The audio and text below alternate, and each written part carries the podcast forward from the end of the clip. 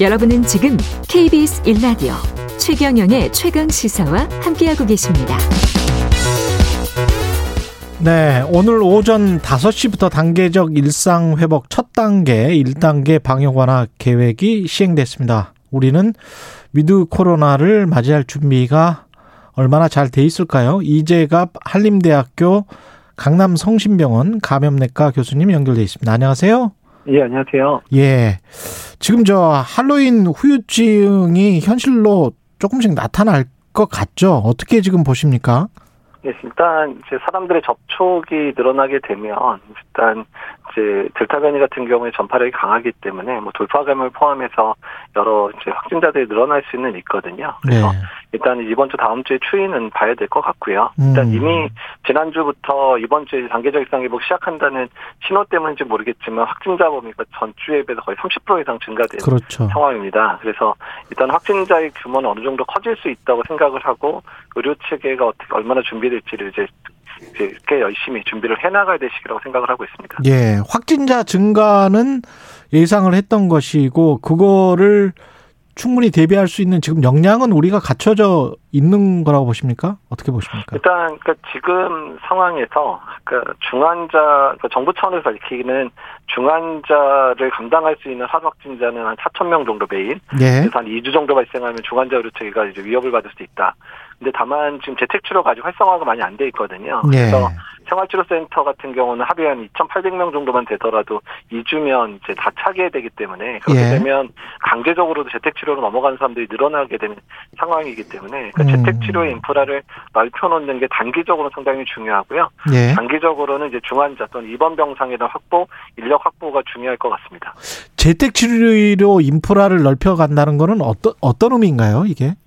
그러니까 지금 이제 수도권 같은 경우는 이제 대부분 이제 보건소랑 의료기관이 협조를 해서 보건소의 예. 업무를 좀 의료기관이 좀 넘겨받은 상황인데요. 예. 근데 이제 비수도권 같은 경우에는 이제 의료기관이 맞 이제 좀 병원급이 마땅치 않고 이러다 보니까 보건소가 직접 담당하는 경우가 상당히 많습니다. 이제 음. 그렇게 되면 이 보건소가 지금까지 뭐 예방접종부터 시작해서 역학조사, 이상반응조사까지 너무 많은 로딩이 있는 상황에서 이 업무까지 맡게 되면 너무 힘들 수밖에 없거든요. 예. 그래서 주변의 의료기관들을 잘 협력할 수 있게 해서 의료기관들이 전반적으로 재택치료에 많이 동참하게 하는 부분들이 재택치료의 이제 성패를 좌우할 수 있을 거라 생각을 하고 있습니다. 예.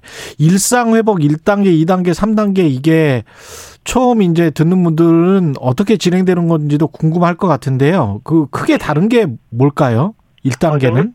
그 1단계는 이제 다중이용 시설의 영업 시간이 다 이제 이제 제한이 대부분 없고 다만 유흥업소 같은 곳은 뭐 24시까지 이렇게 제한적으로 되게 돼 있고요. 12시까지요? 예. 예, 예. 그래서 일단 영업 시간 제한이 주로 풀리는 게 1단계라고 보시면 될 것 같고요. 음. 그다음에 두 번째는 이제 대규모 이제 그런 뭐 스포츠 관람이라든지 또는 뭐 공연이라든지 이런 부분에 대한 제약 요소들이 접종자 중심으로 한다면 숫자 제한 없이 늘릴 수 있게 되는 그런 부분들이 2단계에서 주로 실시가 되게 되고요. 예. 이제 3단계에 들어가면 지금 계속 지켜지고 있는 뭐 수도권 10명, 비수도권 12명 이렇게 인원 제한이 있잖아요. 그러니까 예. 그 부분까지 해제되는 거는 3단계 이후에 지금 고려를 하고 있습니다.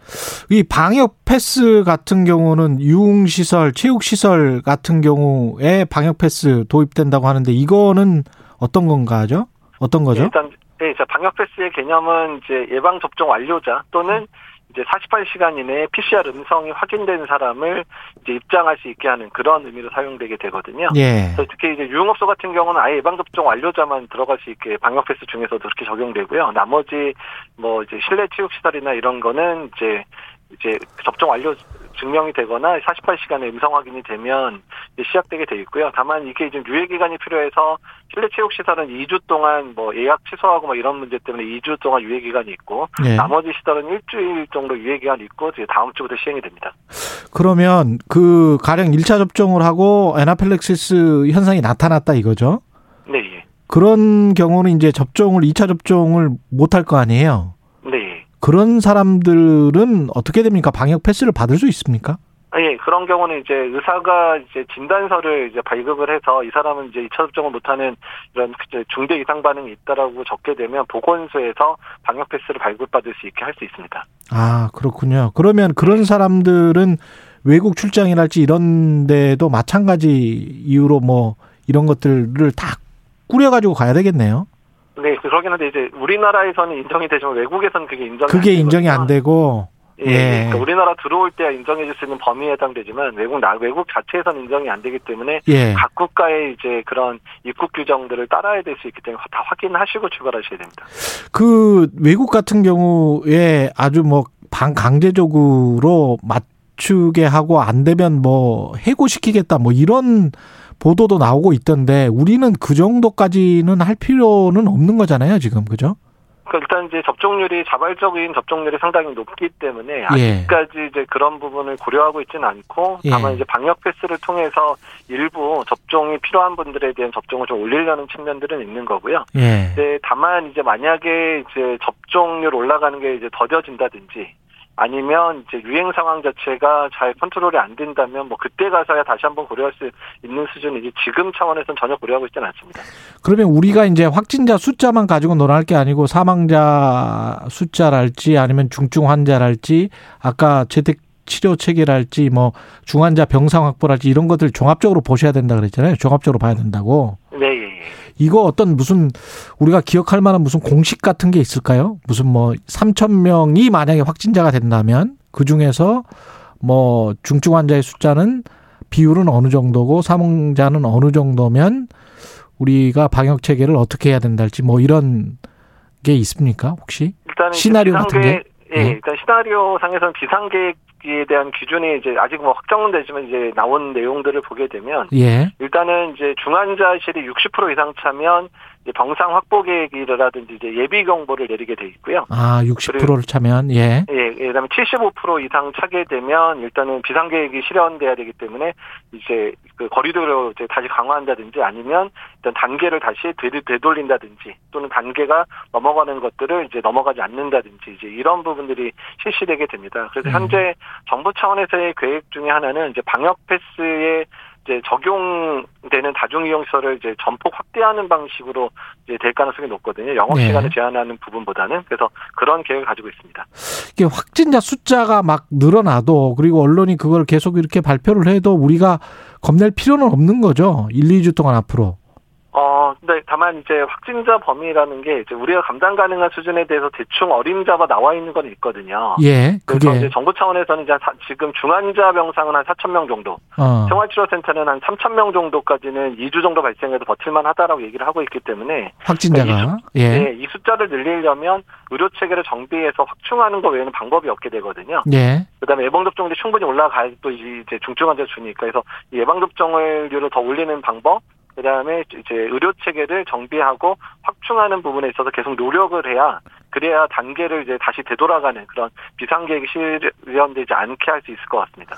일상적으로 하는 행동들은 지금까지와 똑같아야 되겠죠. 마스크 계속 쓰고 뭐 이런 것들은. 예. 그래서 이제, 이제 개인 방역과 이제 업장 내의 자율 방역이 훨씬 더 강조되는 시점이거든요. 그래서 예. 실내에서 마스크 착용 엄격하게 이제 해주셔야 되고 실외에서도 사람들이 모이는 그런 모임 같은 데서 마스크 착용 반드시 해주셔야 되는 상황이고요. 또한 업장에서도 출입하는 분들에 대한 이제 예방 접종력이라든지 또 이제 마스크 착용 여부들 계속 확인해서 실내에서의 문제가 되지 않도록 또한 가장 중요한 부분은 환기를 제때제때 잘 시켜 주셔야 내부에서 감염이 줄기 때문에 환기 부분도 정말 강조 계속 드리고 싶습니다. 그 추워도 좀 문은 열어놔야 된다. 예. 네, 예. 추워도 이제 문 열고 이제 난방을 켜더라도 반대쪽 이게 난방 방향의 반대쪽에 창문을 열어서 가- 공기가 간통해서 계속 흐름이 생기도록 해주시는 게 좋습니다.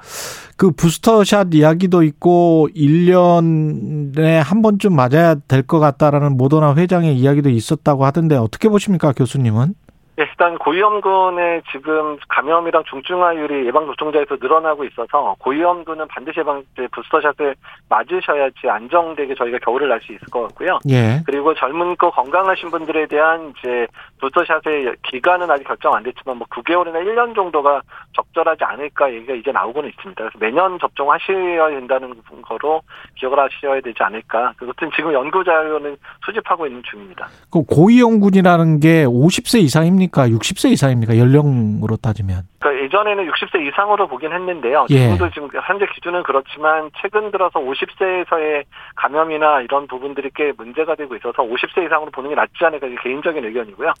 그 치명률은 근데 50세하고 50세 이상, 50대와 60대 이상은 좀 차이가 많이 나던데요.